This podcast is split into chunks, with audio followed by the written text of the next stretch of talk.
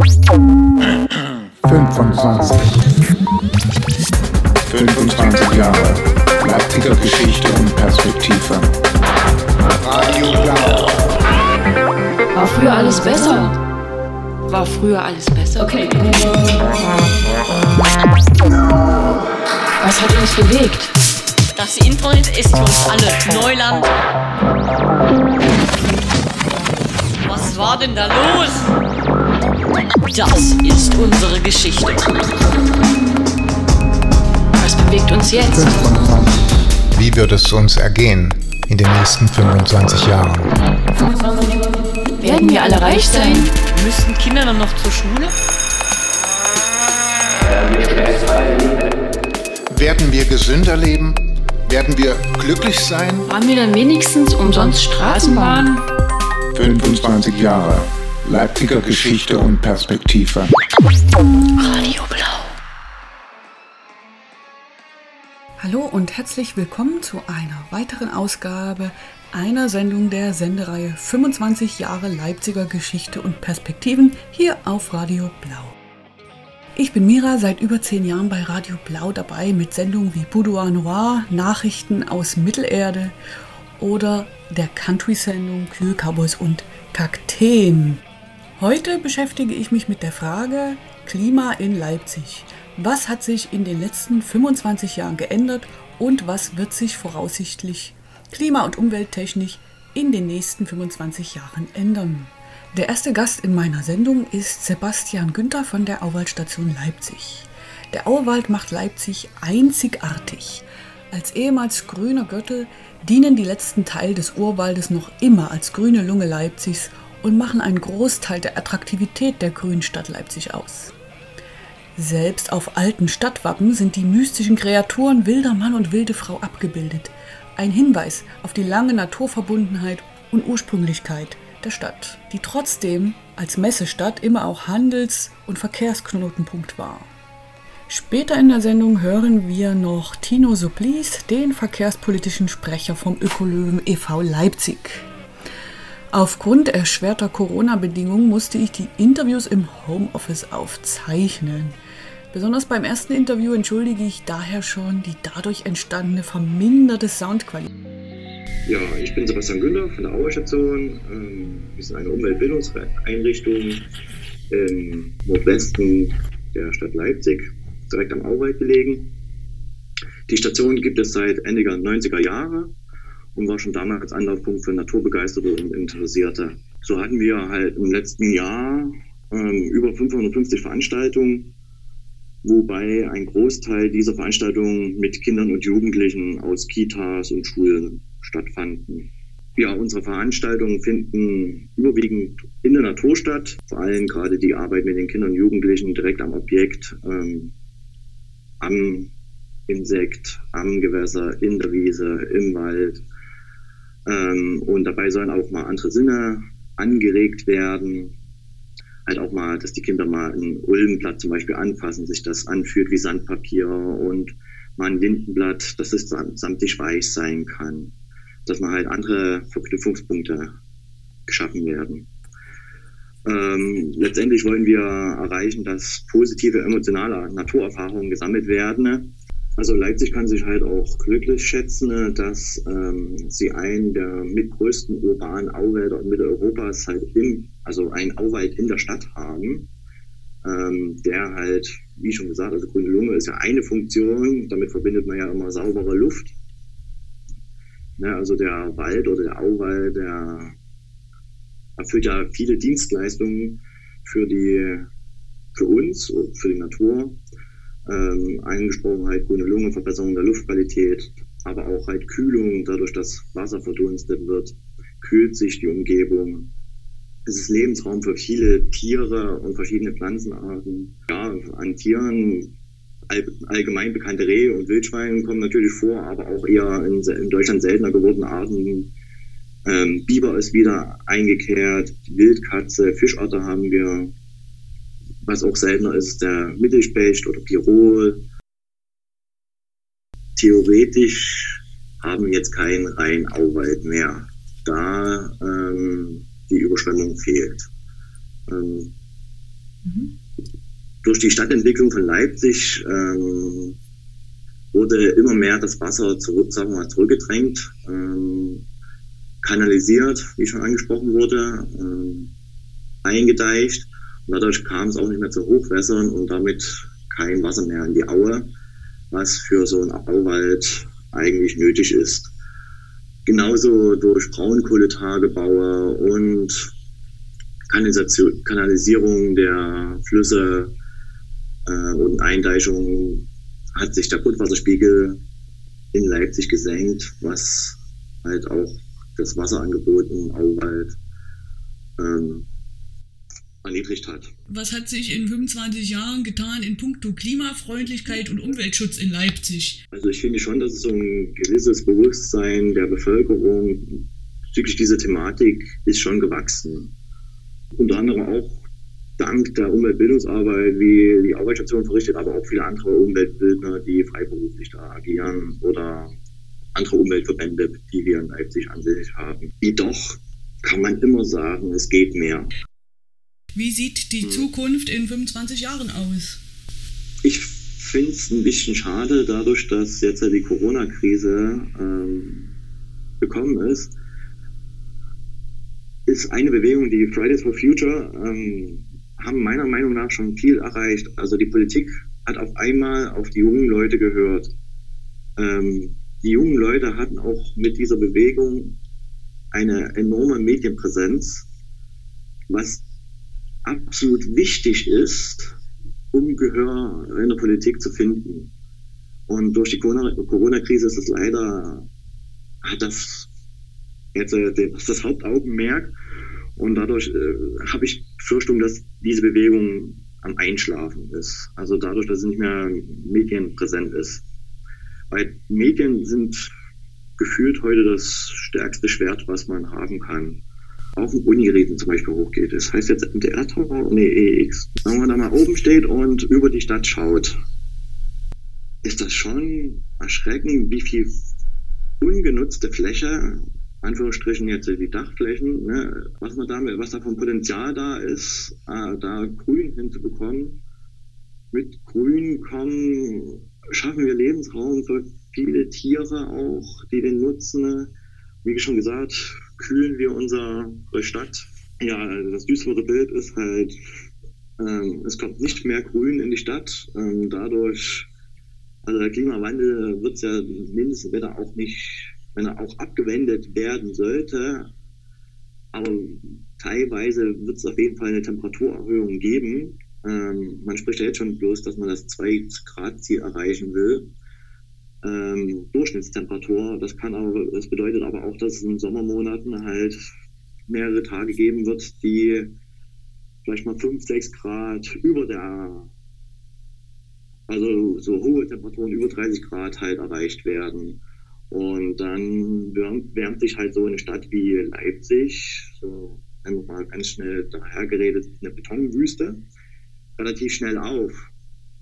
Und, und erhitzt sich. Und das ist dann halt für viele unerträglich, aber gerade halt ältere Menschen äh, kommen dadurch in Stress. Äh, und dadurch steigt auch ähm, die Mortalität. Ähm, es wird halt durch Hitzestress halt auch Todesfälle geben.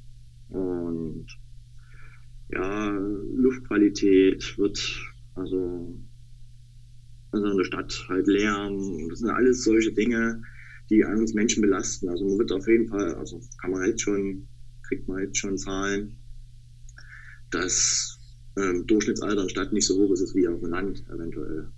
Also viele Baumarten zeigen jetzt schon Stressreaktionen ähm, auf diese Trockenheit, obwohl wir es ja mit dem Auwald noch, dadurch, dass doch noch Flüsse durchfließen, äh, nicht so eine starke Wasserknappheit haben, aber trotzdem gibt es auch an diesen Bäumen schon Hitzestress. Ähm, kombiniert natürlich mit anderen Krankheiten, die äh, gerade die Bäume heimsuchen. Aber da ist halt ähm, Wasserstress, wenn es nicht vorhanden ist, halt unterstützt die anderen ähm, Eindringe, Parasiten und so weiter. Ähm, jeder einzelne Bürger oder auch jeder Leipziger selbst ähm, kann vieles machen, um dem Klimawandel entgegenzuwirken, im Bereich Umweltschutz, aber auch Naturschutz. Ähm, unter anderem kann er viele Kurzstrecken oder Kurzstrecken allgemein mit dem Fahrrad fahren und aufs Auto verzichten, äh, zum Beispiel um sein tägliche Brötchen beim Bäcker zu holen. Weiterhin ein großes, wichtiges Thema, was ähm, auch in letzter Zeit mehr Präsenz hat in den Medien, ist das Thema Mikroplastik.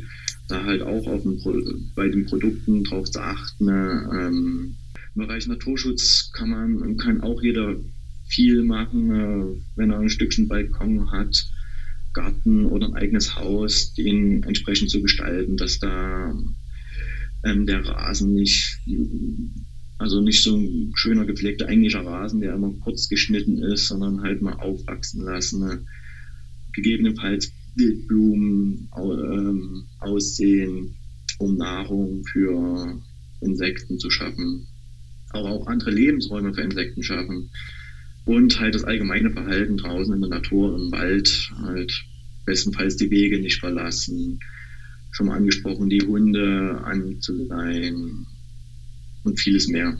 Wichtigste ist auf jeden Fall auf den Wegen bleiben.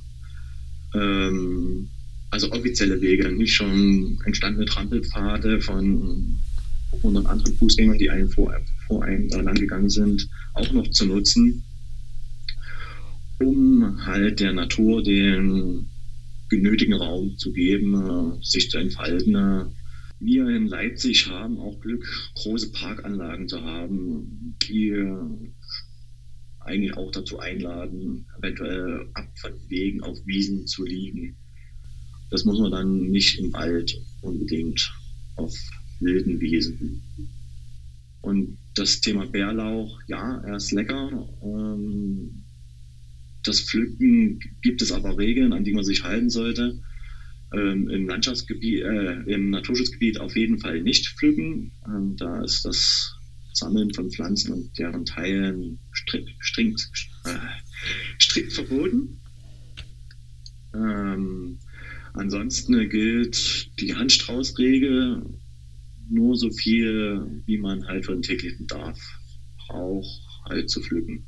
Wenn es halt mehr als dieser besagte Handstraußregel gepflückt wird, dann sind Bußgelder zu erwarten. Also Park Ranger gibt es in den großen Nationalparks und bei uns hier leider nicht hauptamtlich, sondern ehrenamtlich gibt es die Naturschutzbeauftragten. Aber sind halt, das ist ein Ehrenamt. Das, da fehlt auch der Nachwuchs, leider. Ähm, ich bedanke mich für das aufschlussreiche Interview. Danke, danke. Das war das Interview mit der Auwaldstation Leipzig. Ein Besuch der Station am Schlosspark Lütschena im Leipziger Norden lohnt auf jeden Fall. Flora, Fauna, Totholzgarten, Ausstellungen, Baumwipfelfahrt und verschiedene Führungen durch den Auwald werden angeboten. Jetzt kommen wir vom Mikro zum Makrokosmos und betrachten das große Ganze in Richtung Stadtentwicklung versus Klimaentwicklung. Dazu sprach ich mit dem Traditionsverein Ökolöwe e.V. Also mein Name ist Tino Sublis, ich bin verkehrspolitischer Sprecher beim Ökolöwe Umweltbund Leipzig e.V. Der Ökolöwe ist entstanden aus der DDR-Umweltbewegung. Ähm, wir haben kürzlich das 30-jährige Jubiläum gefeiert. Ja, ist aus der DDR-Umweltbewegung entstanden und die Entstehungsproblematik war damals, dass natürlich äh, zu DDR-Zeiten ja die Umweltbelastung halt immens war. Also da konnte niemand mehr vorbeischauen. Und deswegen hat sich da eben diese Bewegung gegründet. Ähm, und ich sag mal, die Initialzündung für die Gründung des Ökolöwen war der Stopp des Tagebaus Kosbuten. Der Tagebau sollte ja bis weit in das Stadtgebiet von Leipzig reingebaggert werden. Ähm, große Teile des Auwaldes bis an Konnewitz ran sollten weggebaggert werden. Ja, und da haben sich die Menschen dagegen aufgelehnt und aus dieser Großdemo, die es damals auch gab, mit mehr als 20.000 Menschen, ähm, ja, aus diesem Kreis und äh, aus weiteren äh, umweltbewegten Menschen hat sich dann der Ökolöwe Ummelbund Leipzig gegründet. Ähm, der Löwe, das Wappentier von Leipzig, äh, deswegen der Ökolöwe, ähm, der Umweltverein äh, von Leipzigern für Leipzig. Ähm, Das ist quasi, äh, wir sind nicht so aufgestellt wie andere Vereine, die sozusagen große äh, Bundesverbände haben ähm, und dann nochmal Landesverbände, sondern wir sind quasi hier in Leipzig auch mit der Geschäftsstelle und haben jetzt äh, im Laufe der Jahre mehr als 2000 Fördererinnen und Mitglieder gewinnen können und bewegen uns oder haben eigentlich von Anfang an äh, ja, an der Entwicklung Leipzigs mitgewirkt. Ob das jetzt die Tempo-30-Zonen waren, die wir jetzt überall sehen können, das wurde mit vom Ökolöwen initiiert.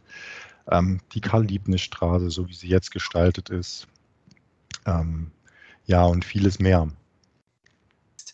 Wie hat sich denn die Stadt Leipzig umwelttechnisch, klimatechnisch verändert? Kannst du Trends erkennen zum Positiven oder zum Negativen? gibt natürlich eine Menge positive Trends, was jetzt die Umwelt in Leipzig anbelangt. Ich sage mal so, das ist aber auch nicht besonders schwer, weil wir kamen ja aus der DDR von einem Niveau, das war ja wirklich unterirdisch. Also die Luftwerte äh, waren ja desaströs. Die Flüsse haben äh, gestunken, wurden deswegen ja zu DDR-Zeiten auch unter die Erde gelegt und verrohrt. Ähm, da sind natürlich deutliche Trends nach oben äh, zu sehen.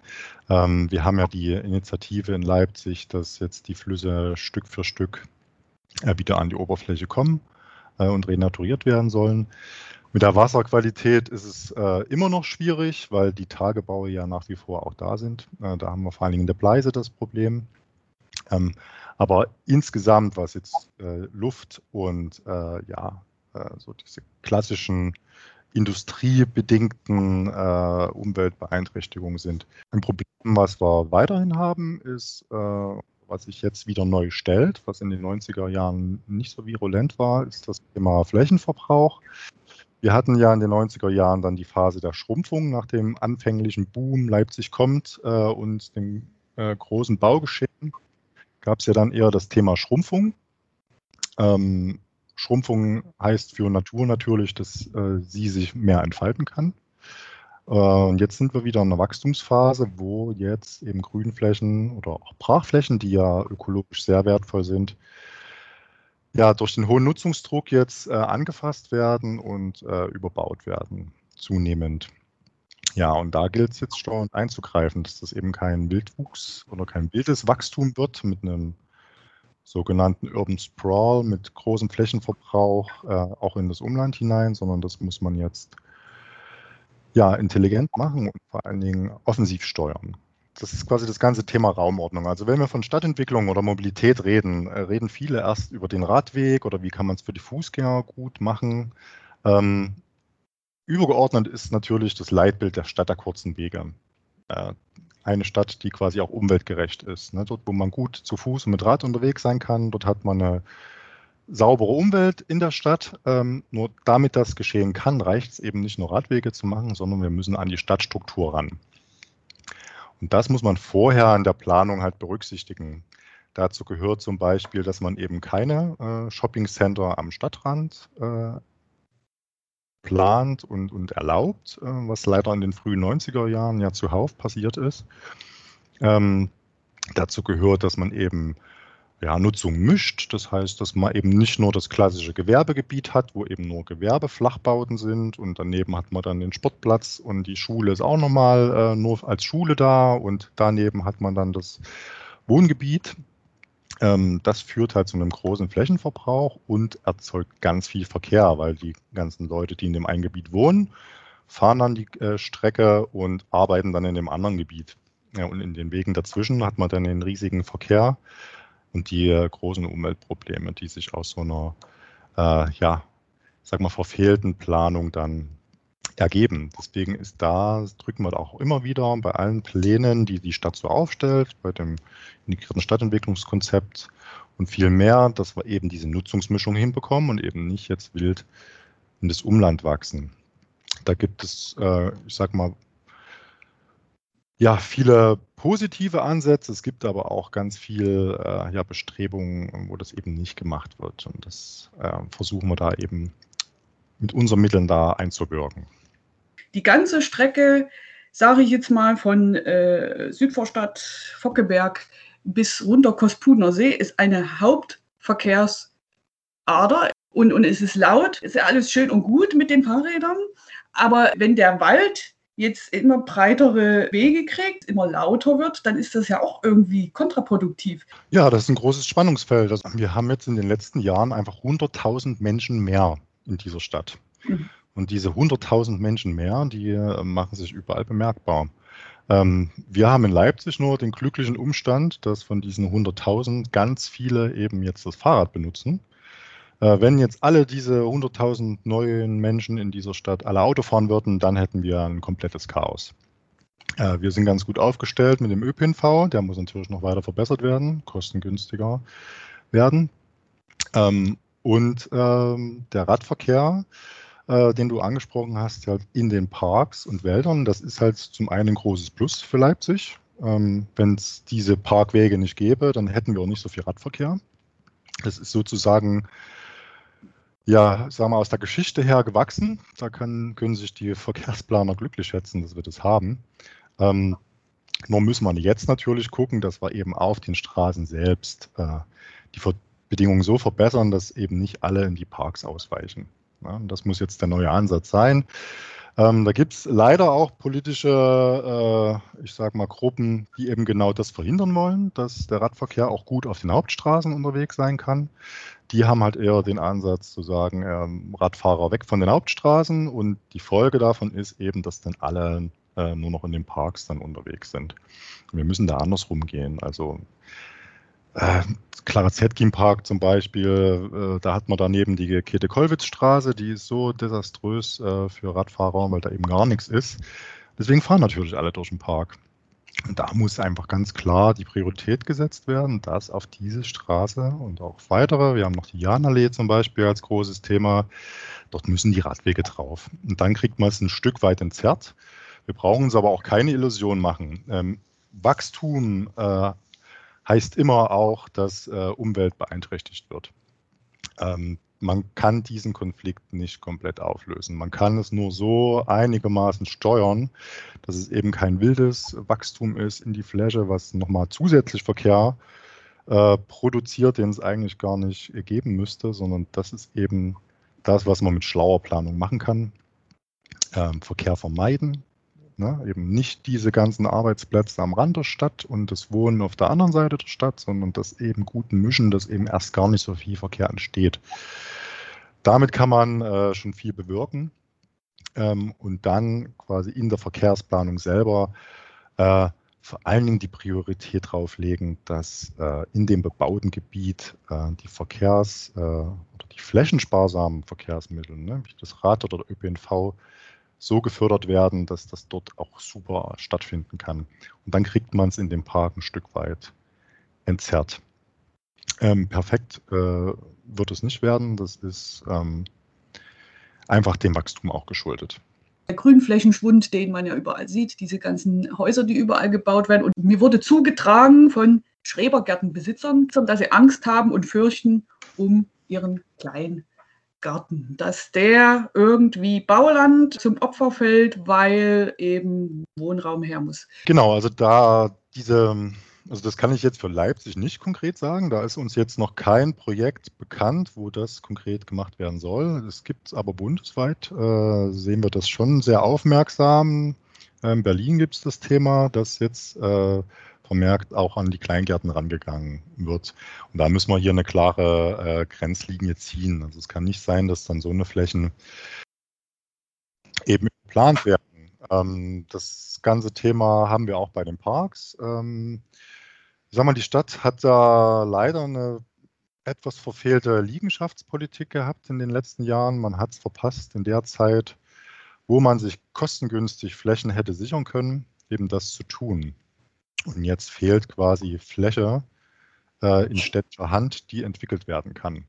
Also das betrifft vor allen Dingen aber die soziale Infrastruktur, die die Stadt bringen muss. Und da fängt jetzt die Stadt auch an, schon äh, in Grünflächen und Parks äh, reinzugehen äh, mit dieser sozialen Infrastruktur, wo wir auch ganz klar sagen, ja, das können wir so nicht machen. Haben da auch schon äh, eins, zwei Projekte verhindern können. Aber der Nutzungsdruck ist da und da kann nur eine schlaue Liegenschaftspolitik äh, ansetzen. Dass wir eben äh, ähm, das, was wir schon länger fordern, ist sozusagen dieser Masterplan Grün. Also dass man eben, man hat quasi klar den Anspruch, wir brauchen Wohnungen, äh, aber wir müssen dagegen sozusagen auch setzen, wir haben auch Anspruch auf grüne Infrastruktur. Ähm, die gehört genauso äh, in eine Stadt äh, wie das Wohnen. Und dafür müssen auch Flächen reserviert werden und auch rechtlich abgesichert werden, ähm, dass dort eben nicht bebaut wird. Und das muss klar definiert werden. Und da ist die Stadt noch im Verzug. Wir haben jetzt einen riesen äh, Bauboom, aber haben quasi nicht das Instrument dagegen gestellt, wo wir sagen, nee, dort an der Stelle, äh, die Fläche ist uns wichtig, die bleibt grün. Und da gehören aus unserer Sicht halt Schrebergärten dazu. Also da muss die Stadt jetzt ganz schnell nachlegen. Ähm, es ist wohl so, dass jetzt auch das Liegenschaftsamt sozusagen umsortiert wurde. Das war vorher äh, sozusagen bei der Wirtschaftsförderung auch mit angesiedelt im Dezernat von Herrn Albrecht und geht jetzt rüber zur Stadtentwicklung, äh, wo es eigentlich auch hingehört, um eben strategisch äh, diese Flächen so bereitzustellen, dass wir eben vor allen Dingen dort bauen, wo wir schon äh, Infrastruktur haben und eben nicht auf die grüne Wiese gehen oder in, in grüne Gebiete oder in Schrebergärten. Das heißt, äh, was wir sagen ist, äh, große Neubaugebiete bitte an den Haltestellen der Straßenbahn oder der S-Bahn. Dort gibt es genügend Flächen in der Stadt, wo wir diesen Wohnraum äh, dort abbilden können. Die sind da, die müssen eben nur gehoben werden und es kann nicht sein, dass man das verpasst und nicht macht und dann aus purer Verzweiflung dann eben in die Grünflächen ausweist, äh, ausweicht. Da muss auch der Stadtrat äh, noch stärker ein Auge auf die Verwaltung haben, dass eben, ich sage mal, da nicht der Weg des geringsten Widerstands gewählt wird, sondern man sich da wirklich anstrengt, äh, dass man da eine, ja, eine sinnvolle äh, Planung hinbekommt.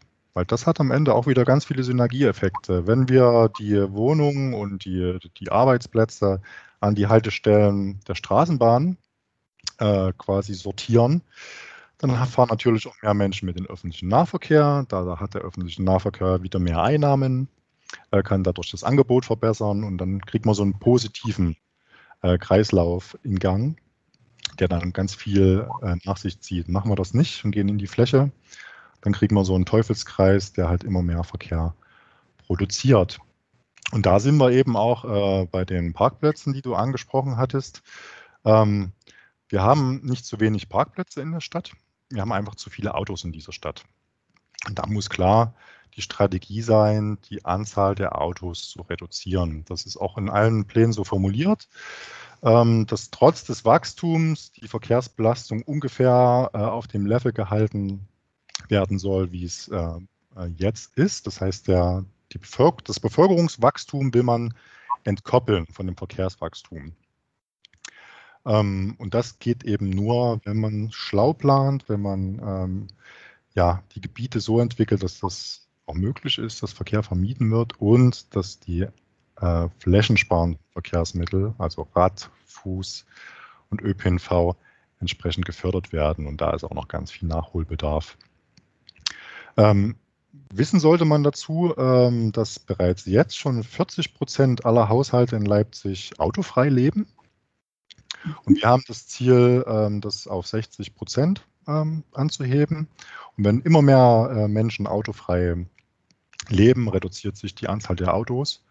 Ähm, das ist die eine Strategie, mit der wir es in den Griff bekommen. Und die andere Strategie ist, dass einfach das Thema Carsharing viel stärker gefördert werden muss. weil die Autos, die in der Stadt stehen, sind eigentlich keine Fahrzeuge, das sind im Grunde Stehzeuge, weil jedes Auto äh, steht im Schnitt 23 Stunden am Tag. Das sind also Stehzeuge. Und es gibt da ganz viele äh, von diesen Autos, die eben so eine niedrige Fahrleistung, so eine niedrige Nutzung haben. Manche stehen da auch mehrere Tage, weil die Menschen eigentlich äh, auch häufiger Rad fahren und das Auto steht da halt nur. Und da kommen wir an den Punkt, wo wir sagen können, an der Stelle macht ein Carsharing einfach Sinn. Ähm, dieses äh, Carsharing-System, wir haben mit Teilauto ja da einen super Anbieter, äh, auch damals mit einem Ökolöwen-Projekt äh, nach Leipzig geholt, äh, professionalisiert und der kann diese Dienstleistung anbieten. der braucht natürlich wieder, da sind wir wieder beim Thema Flächen, ähm, Carsharing-Stellplätze im öffentlichen Raum. Weil die haben ein ähnliches Problem mit dem Wachstum. Die hatten ja anfänglich alle Carsharing-Plätze auf so Brachflächen von Privatgrundstückseigentümern gemietet. Nur die werden ja jetzt alle zugebaut. Äh, und das heißt, wenn man da nichts macht, werden wir perspektivisch immer weniger Carsharing-Stationen haben. Und deswegen muss die Stadt da einfach äh, das im öffentlichen Raum ausweisen. Und da wünschen wir uns viel mehr Unterstützung, auch äh, bis hin zum Oberbürgermeister. Es kann nicht sein, dass da ja so ein Leipziger Unternehmen also dermaßen stiefmütterlich behandelt wird. Äh, Teilauto äh, als Carsharing-Unternehmen, die können sofort äh, 70 Stationen bringen, haben die auch schon benannt und da ist jetzt wirklich die Stadt am Zug, dass diese Stationen auch kommen. Und mit dieser, äh, ich sag mal, Doppelstrategie ähm, wären wir dem her. Äh, was keine gute Strategie ist, ist jetzt quasi noch mehr Fläche zu verbrauchen, um noch mehr Parkplätze zu schaffen, weil das wird letztlich wieder nur zu mehr Autoverkehr führen.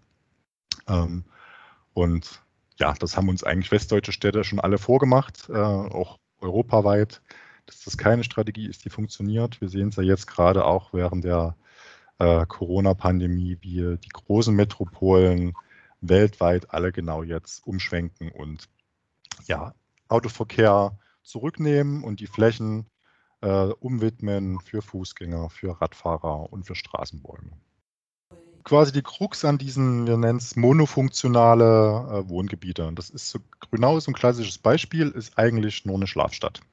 Mhm. Auch damals so geplant äh, für 80.000 Menschen, reines Wohngebiet. Und alle 80.000 Menschen, wofür das damals ausgelegt war, jetzt sind es noch äh, 40.000, aber Tendenz auch leicht steigend, die haben dort kaum Arbeitsplätze in dem Nahbereich von Grünau.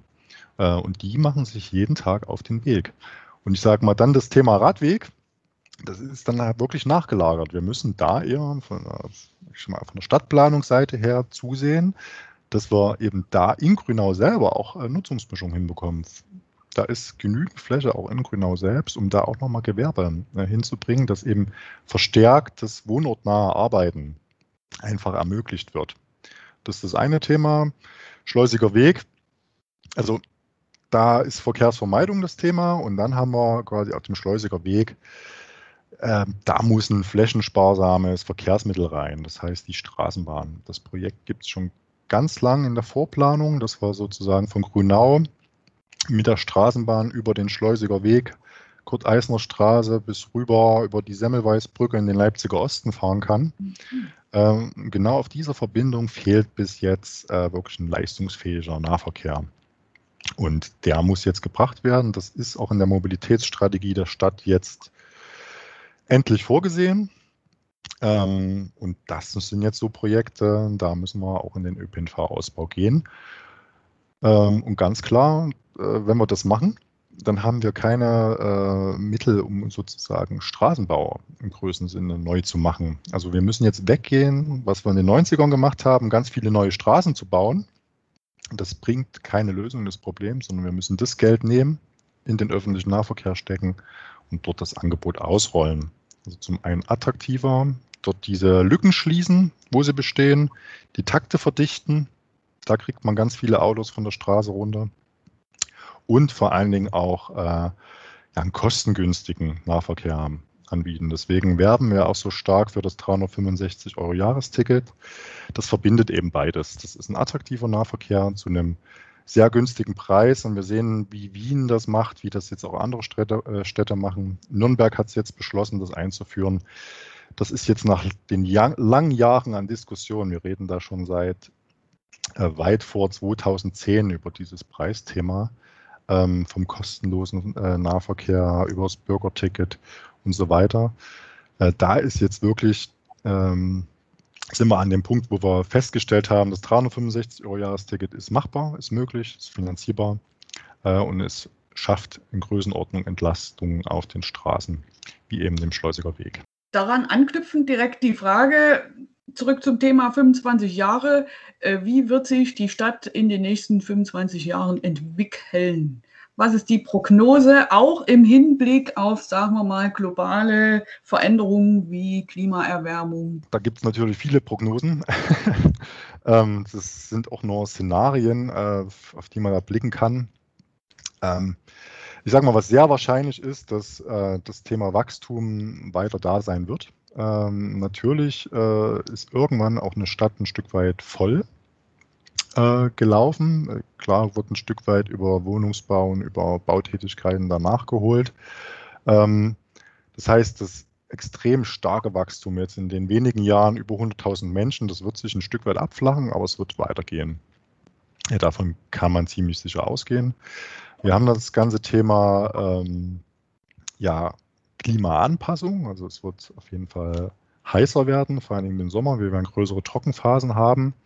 Da müssen wir gegensteuern. Äh, mehr Straßenbäume, mehr äh, Kletterpflanzen, mehr Grün an die Häuser bringen. Kaltluftschneisen sicherstellen. Da ist auch noch einiges im Argen. Da muss dringend äh, nachgeholt werden. Das ganze Thema Bewässerung muss neu aufgegleist werden. Ähm, wir werden bei dem Verkehrsthema sehen, dass der Fahrradboom anhalten wird.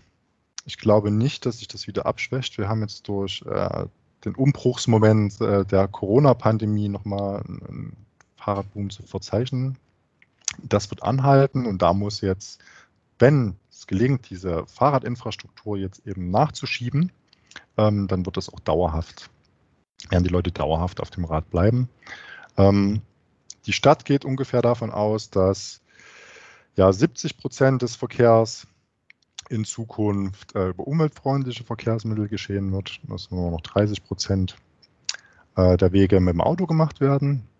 Äh, wir sind ein Stück weit optimistischer. Wir sehen, es gibt Städte, die sind jetzt schon bei 80 Prozent äh, umweltfreundliche Verkehrsmittel. Da werden nur noch 20 Prozent mit dem Auto gemacht. Ich denke, in die Richtung werden wir in Leipzig auch kommen. Da haben wir die besten Voraussetzungen dafür. Wir haben äh, schon einen guten ÖPNV, den kann man weiter ausbauen und wir haben, wir sind ziemlich, äh, ja, wir haben keine großen Berge, die man überwinden muss oder große Flusstäler, über die man schwer kommt, sondern das ist eigentlich auch ideal äh, für das Fahrrad ausgebaut.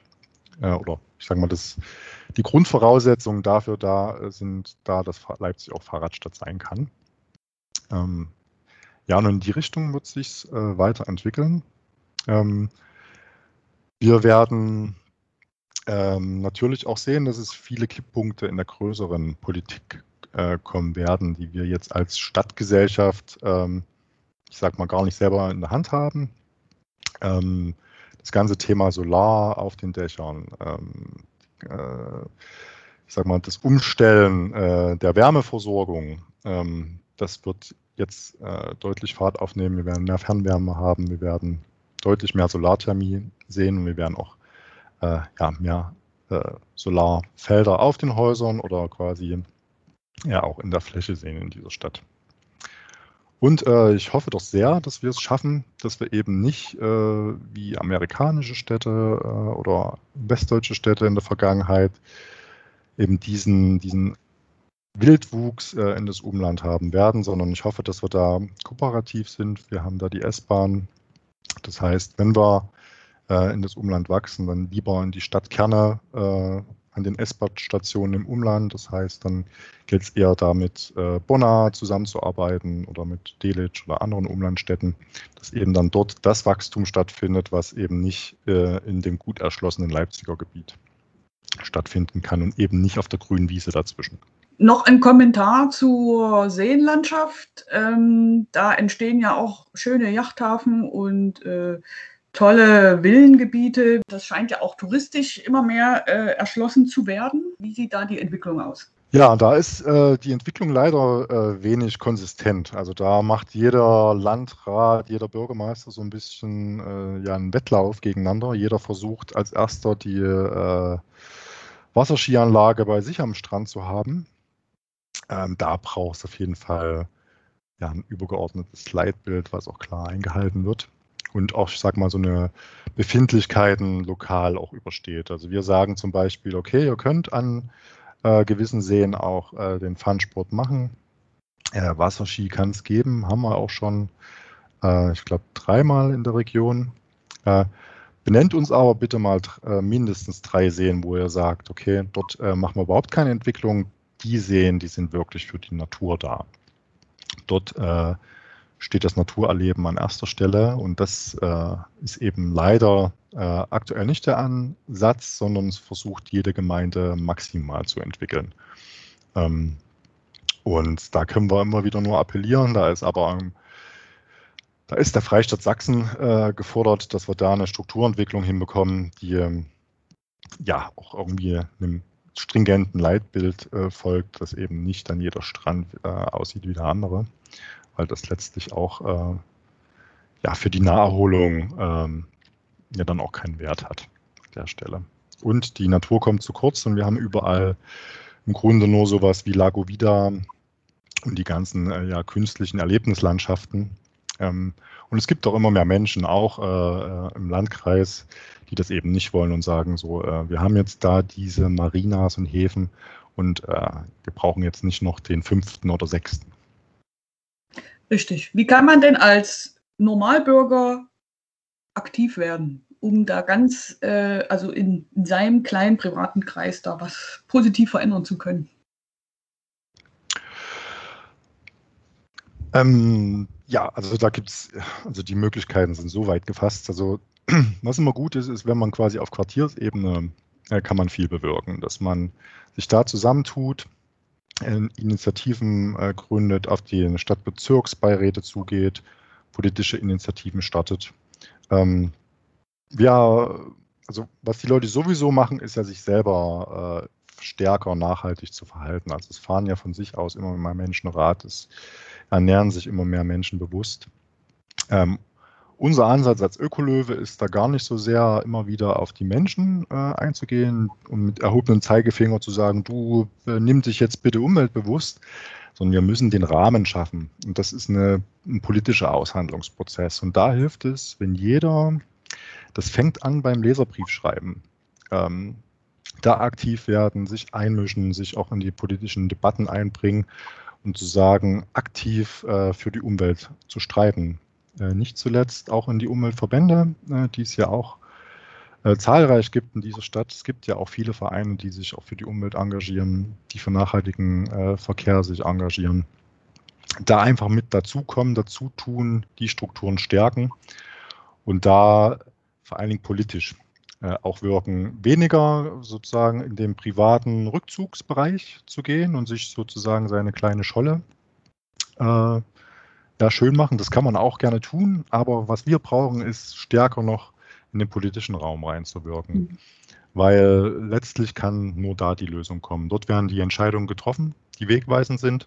Dort wurde die Entscheidung getroffen, ähm, Riesenstraßen zu bauen, Autobahnringe zu schließen, ähm, eben diese äh, Riesenentwicklung zu machen. Und dort muss die Entscheidung auch getroffen werden, das eben jetzt nachhaltig zu tun. Und dafür brauchst äh, den Druck von einer möglichst breiten äh, Bevölkerung.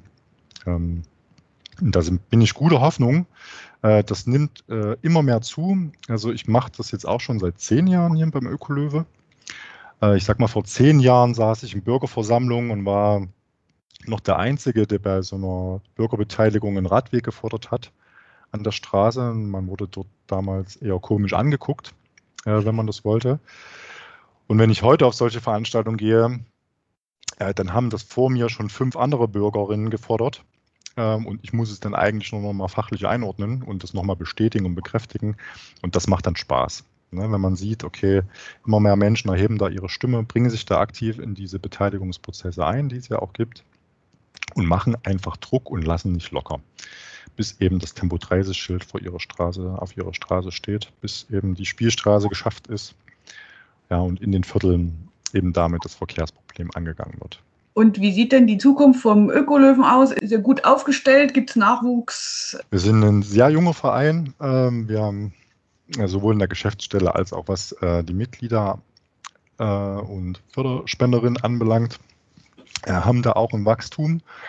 Ähm, nur haben wir gleichzeitig das Problem, dass auch die Aufgaben wachsen. Ähm, also ich sage mal, vor zehn Jahren hat man eine Handvoll Stellungnahmen für Bauprojekte bearbeiten müssen.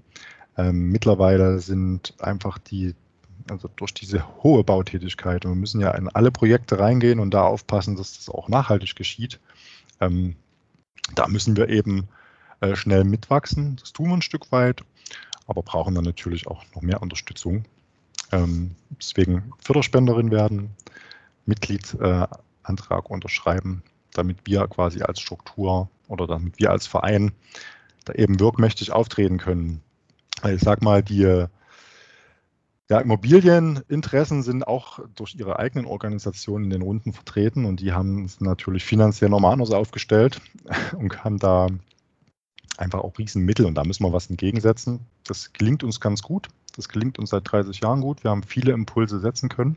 Und ich denke, das wird auch in den nächsten 30 Jahren der Fall sein. Das ist doch eine tolle Aussicht und mit diesen Worten bedanke ich mich für das Interview. Ja, vielen Dank.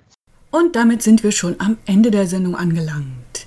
Die nächste Sendung der Reihe findet am nächsten Freitag zur selben Zeit statt und das Thema wird sein Tourismus und Messe. Die Wiederholung der Sendung könnt ihr jeden Mittwoch um 17 Uhr im Livestream hören. Vielen Dank fürs Zuhören. Ciao, ciao. Was war? Zum Beispiel Erinnerungen. Was kommt? 25. Auf persönlicher Ebene würden alle zustimmen, dass die böse Mathelehrerin, die man in der Grundschule hatte, oder der erste Fahrradsturz Einfluss auf unsere Gegenwart und unser Leben in der Gegenwart haben kann. Und gleichzeitig leugnen viele Menschen, dass auf gesellschaftlicher Ebene die politische Verantwortung für Verbrechen, die in der Vergangenheit begangen worden sind, bis in die Zukunft reicht.